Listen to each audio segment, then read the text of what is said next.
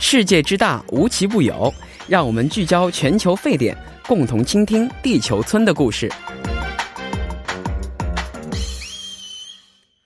好的，让我们共同走入今天的聚焦全球沸点。那今天呢，我们有请到了来自中国新闻周刊韩语版的编辑黄俊文黄老师，带大家一起分解一下一周当中的全球时讯，共同探索地球村的故事。那同时也十分欢迎您可以参与到我们的节目当中来。我们的参与方式是，您可以通过发送短信的方式发送到井号幺零幺三，每条短信通讯商会收取您五十韩元的短信费用，或者是通过微信公众号搜索 TBS 互动，关注之后发送短消息即可。又或者可以登录网页留言板，登录 tbs efm 点 s o v e r 点 kr，在网页点击幺零幺三信息港主页就可以了。那同时呢，再为您说一下我们节目的收听方法。您可以通过调频 FM 幺零幺点三，或者是网站 TBS EFM 点 s o v e r 点 KR 中的 EFM 首页，以及呢可以通过 YouTube 内搜索 TBS EFM E 收听节目。那错过直播的朋友们，也可以通过网站收听节目回放，还可以通过三 W 点 popbang 点 com 或者是 popbang 的应用程序搜索幺零幺三信息港或者是幺零幺三新息港来收听也是可以的。那么在收听广播同时呢，也希望广大亲爱的听众朋友们不妨的随手点击关注，因为幺零幺三信息港需要大家的点赞。好的，马上有请出今天的节目嘉宾黄俊文，黄老师你好，大家好，我是黄俊文。老师好。好的，那首先请老师跟我们说一下，今天第一条讯息啊是来自哪个国家呢？第一条讯息呢是来自美国，呃，美国有线电视新闻网的主持人克里斯，也就是约纽约州州长安德鲁的弟弟，宣布自己的新冠病毒检测呈阳性，也就是说已经确诊。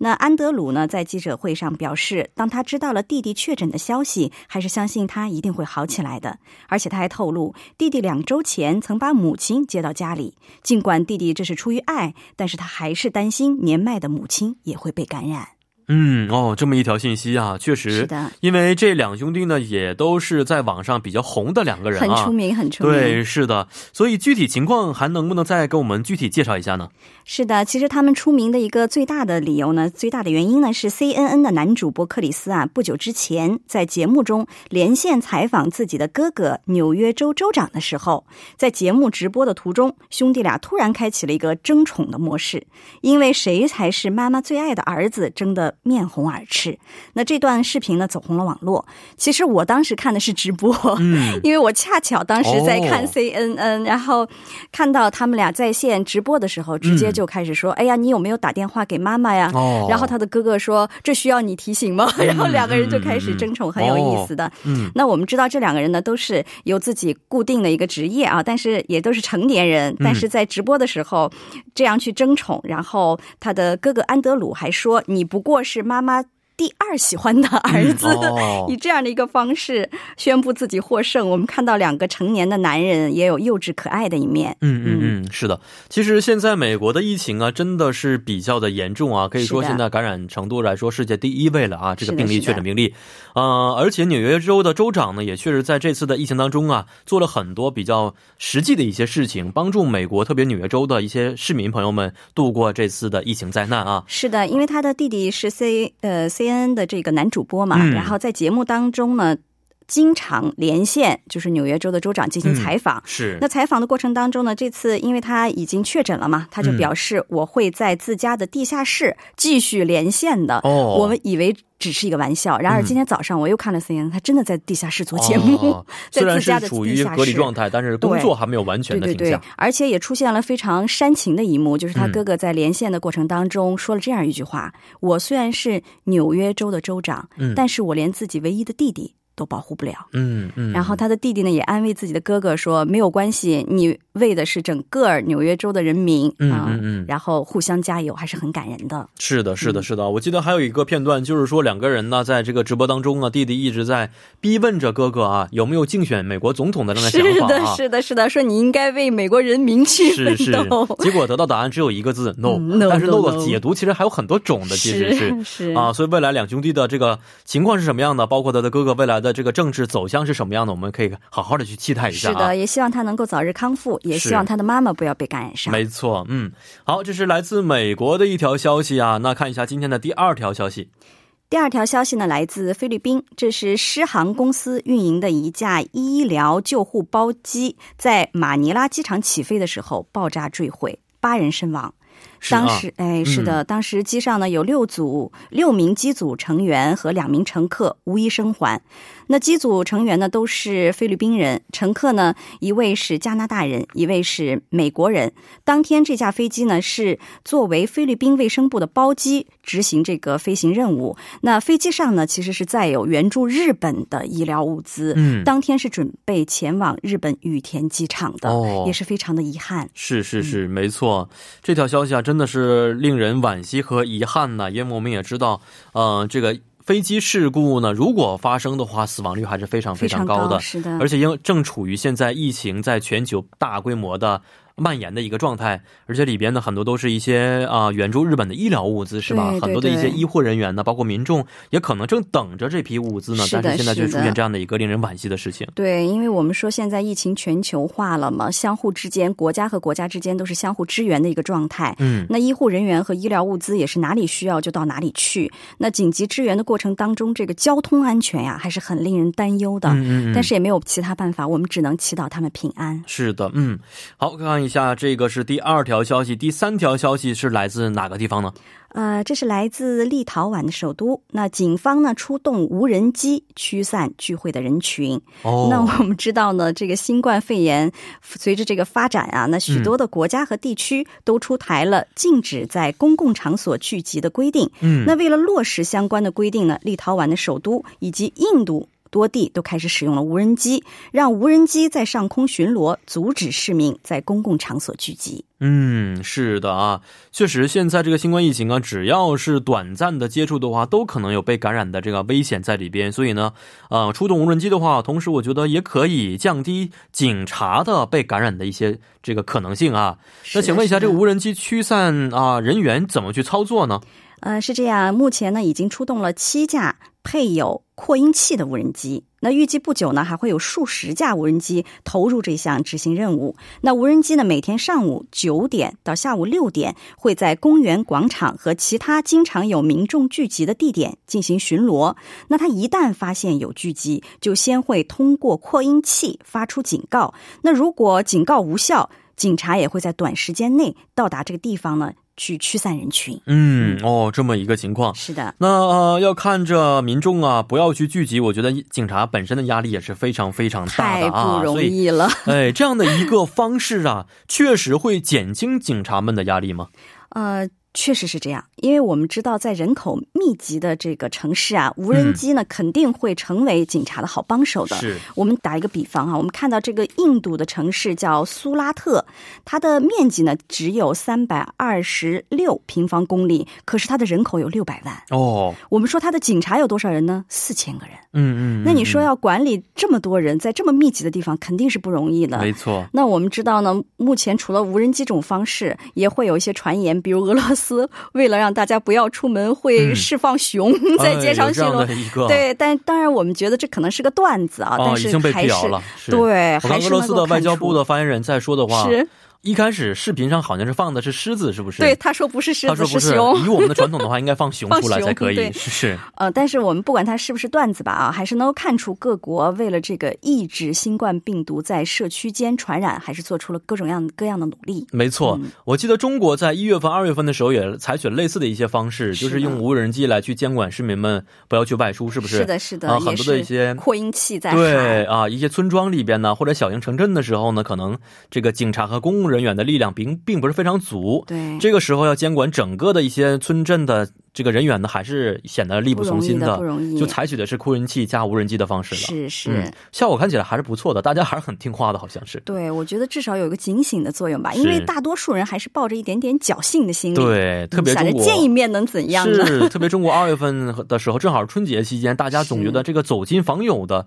少不啊了哦，这样嗯传统是不能放弃的啊。但是就是这样的一些传统，使得我们这次的疫情变得稍微有些严重。是的，好，那刚才老师已经提到了一个印度的情况，下一条消息看来也是来自印度的，是吧？是的，这条消息是关于印度总理莫迪。呃，他呢在网上晒出了自己的卡通视频，教印度人在封城期间练习瑜伽。那其实莫迪呢一直致力于推广瑜伽，他曾经在公共场合呀和这个民众集体练习瑜伽。那近日呢，他就在社交媒体上分享以自己为原型的卡通视频。那我们看到这个视频呢，就是头啊是莫迪的头，是但身体可能不是他的啊。我们看到它是个卡通的一个视频，没错呼吁大家呢封城期间咱们就练起来。哎，这样的话呢，健身也有利于身心的健康吧。嗯，是我看了一下这个视频的一些截图啊，呃，头我们都知道是莫迪的头，嗯 莫迪是不是？但是呢，是的是的身材好像并没有不是不是特别的，嗯呃，夸张的去描写，是吧？对对对 嗯还是按照本人的这个原来形象稍微做了一些改进而已，是的，是那的，还是比较好的嗯，啊。而且莫迪呢，其实还为封城这件事情呢向民众道歉。他说到呢，要向全国人民道歉，因为呢，有些人会因为封城生自己的气，但是呢，这是为了战胜疫情，这些措施也都是必须的。嗯，希望能够得到国民们的谅解和理解。是的，是，嗯、我知道莫迪其实本身呢，他也是非常喜欢瑜伽的一个人，是吧？是他其实虽然说不是健身专家，也不是医学专家，但嗯是凭他多年来练习瑜伽的这个生活的一个体验来说，他觉得是非常有好处的。是嗯也希望能够把这个方式呢推广给大家的去尝试。嗯嗯这样的话嗯呢，大家都能够保持健康的身体。没错，嗯哦、瑜伽我虽然没练过啊，但是我总觉得它对于个人的这样的一些这个身体的健康的改善，还是有很多的帮助在里边是的，的。是的。其实其他地方呢，大多数是女性在练瑜伽，嗯嗯但是我们在印度能够看到，不管男士还是女士，瑜嗯伽是一种生活方式了。没错、现在韩国很多的一些顶级瑜伽师们也都是男生。嗯男士，对对对。哦，所以可能说，呃，我们原来的这样的传统的思想，觉得女生更加适合瑜伽，但是其是实的这个跟性别应该没有很没大有的关系，系的没有是关系老师学过类似的一些啊、我练过体育一吗段时间，但哦是也是跟着电视练吧，哦就不是特别专业那嗯种。嗯，嗯怎么样呢？觉得感觉还可以，但是后来听说，如果不在专业指导下自己去练，入很容门易的拉话，伤。对入门的话，后最来好就是有些老怕师了指导一下。对对是对，瑜伽更多的，我觉得可能跟这个心理上的放松有很多关系吧。是，我觉得。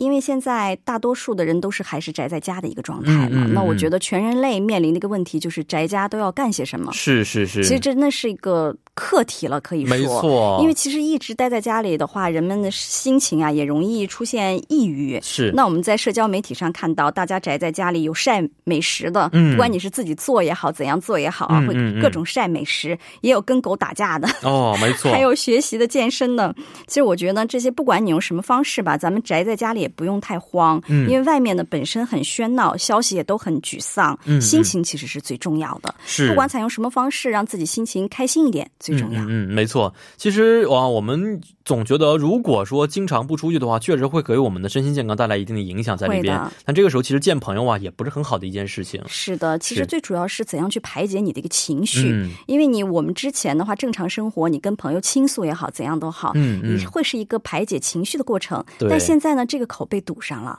而且你今天每天打开电视，呃，或者是上网看到的都是一些负面的情绪，是。哎，确实是需要一些对解压的方式。而且这个时候真的想出门去逛一逛的话，我觉得也选择一些人特别少的空旷的一些地带，哎单独是出去或者跟家人一起出去才可以。是的最好不因为要见一些外人哎，是最好的嗯不。最好不要这样，因为你即使要出去的话呢，我们还是要保证一个没有接触人员的一个方式是。，而且要带好这个防护的一些对措对施。对，因为我刚好昨天刚刚从全罗南道回来， 哦，那边人比较少，而且是没有感染病例。嗯嗯嗯呃嗯其实你你不需要做太多的停留，嗯嗯嗯其实放一放一放风，兜一是，兜我风们就已当经放很风了，已舒经服是了。啊。对对对，像我妈妈现在也是在国内，每天晚上可能找一个十点十一点的时间，然后出去走一圈，没有人的地哎，方。没人就可以了。对对对对对对啊、还是比较不错的。其实应该稍微出去走一走也更好一些。是是是是，有利于身心健康。嗯，好看一下今天的下一条消息。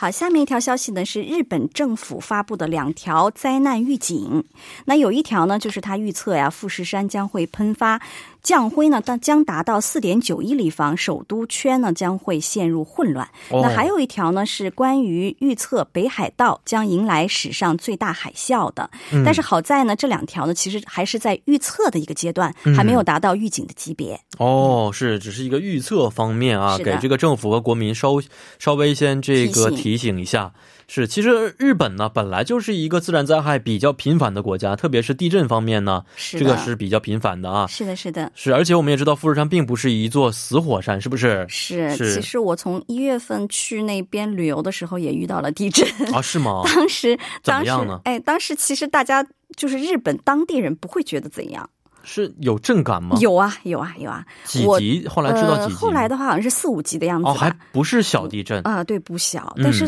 大家都非常的镇定，只有嗯我们这些就是游客游吧，客们早上被震醒的话， 我是应该跑还是怎样？啊，被会比较震醒害的怕程度了，对已经是。是的，是的，哦，嗯，所以呃有没有什么这样的什么什么啊防灾警报啊、避难的警没报有，啊，或者非说常大安家静。说找个地方好好避一避啊，这样的一些是，甚至因为那天晚上刚好住的是温泉的旅馆嘛，嗯然后第二天早上起来会有人给你就是铺床干什么，嗯嗯然后他进来还开我们的玩笑呢。嗯嗯嗯。你们睡得好吗？早上一定醒得很早吧？哦，是，看他们已经是习以为常了，已经是的，没错，所以啊，其实日本呢，这个疫情也是迎来一个高峰期啊，因此呢，二零二零年的啊东京奥运会也是被推迟举行了，所以现在是的又是有灾难性的预测，可以说是雪上加霜了。是因为我们都不愿意看到这样的消息。嗯那我们说呢，富士山这个预测呢，这一次比较敏感的原因是什么？是这是因为呢，这是日本政府首次预测富士山的大爆发。嗯，呃，因为之前的话呢，它最后一次爆发是在一七零七年。哦，呃，当时呢是叫做宝永大喷发，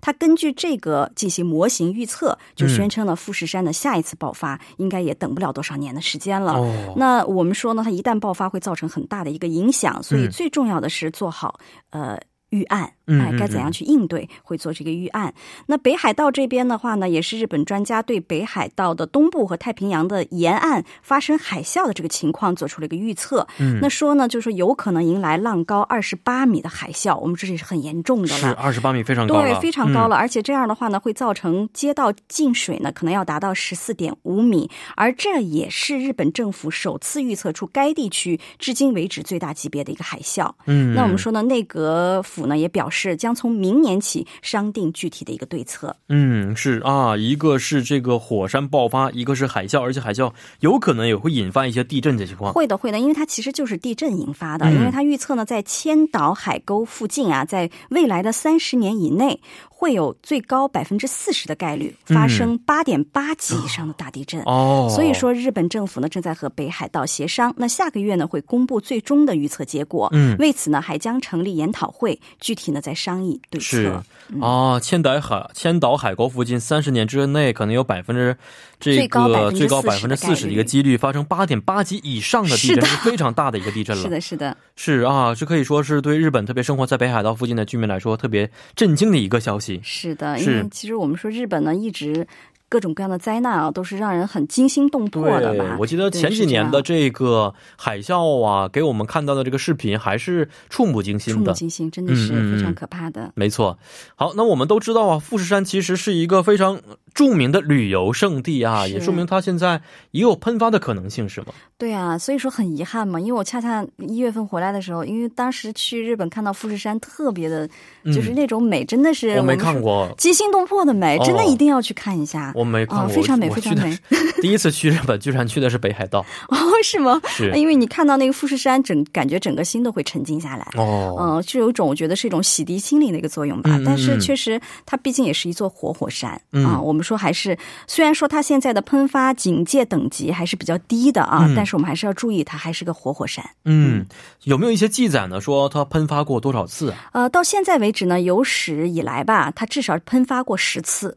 哦，嗯，十十次，对的，对的。嗯然就后是有最记录近呢，是情况之下有记录以来，哦那最近的一次呢是在一七零七年。嗯，嗯嗯，哦，看来这个还是未来有可能再次喷发的，而且是的喷发的结果呢，可能会对整个的日本产生很大的影响啊。对。好，这是关于日本的消息，看一下今天下一条消息。下一条呢是关于美国的消息。那美国爱达荷州中部发生了六点五级的地震，后来呢修改为六点六级嗯，整个地区都有震感。哦，刚说完这个日本呢，现在在预测会有大地震爆发，但现在呢，美国已经是发生了是六的点六级的地震啊。是的，，是的，它这个是该地区啊三十七年以来最强的地震。好在呢，现在是暂无人员伤亡和财产损失的报告。哦，这还好一些，的，而且现在美国疫情还这么严重，再加上地震的话，肯定使得整个国家真的是哦很难去解决所有的事情了。是的，因为它这个爱达荷州啊，也是很重要的一个地方。为什么呢？它是美国乳制品和农产品的生产大州。哦如果地震对爱达荷州造成比较大的影响，那肯定全美的乳制品和农产品的供应都会受到影响。嗯那直接就会影响到疫情，大家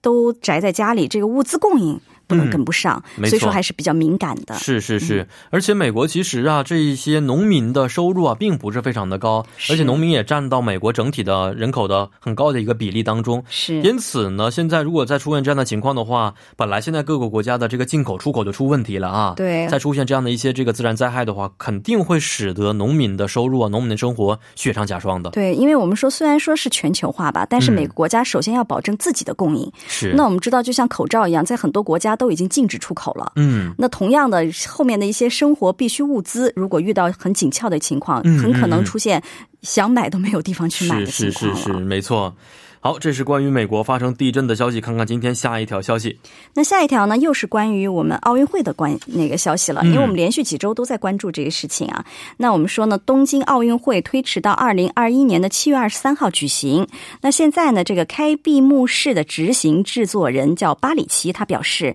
将在明年的开幕式表演中加入抗击新冠肺炎疫情的一个元素，向全世界民众讲述抗疫的故事。他还希望呢，东京奥运会能够成为全球复兴的重要契机。没错，那在上个星期啊，我们简单谈到过这个东英东京奥运会推迟一年举行的相关的一些新闻事例对，啊，当时还没有定下日期，嗯现在对呢是日期先定出下来来了。是对对我记得对当时我们也说过说，如果说推迟举行的话，到时候疫情已经完全结束了，那这个是奥运会可能对于全世界来说，不仅仅是一场体育盛会，更是我们人类战胜整个大自然疫狂情欢了的，，要狂欢对了。一个狂欢的节日 了对啊，一个对对庆祝的对节日。是的，嗯嗯嗯，是。那老师刚才也说过，可能会加速加重啊这个全球人民共同抗击疫情的这样的一些环节在里边。是所以将会以什么形式来去体现这一场人类的灾难呢？以什么样的形式体现呢？目前还没有透露。但是呢，这个东京奥运会开闭幕式的执行制作人巴里奇啊，他是意大利人。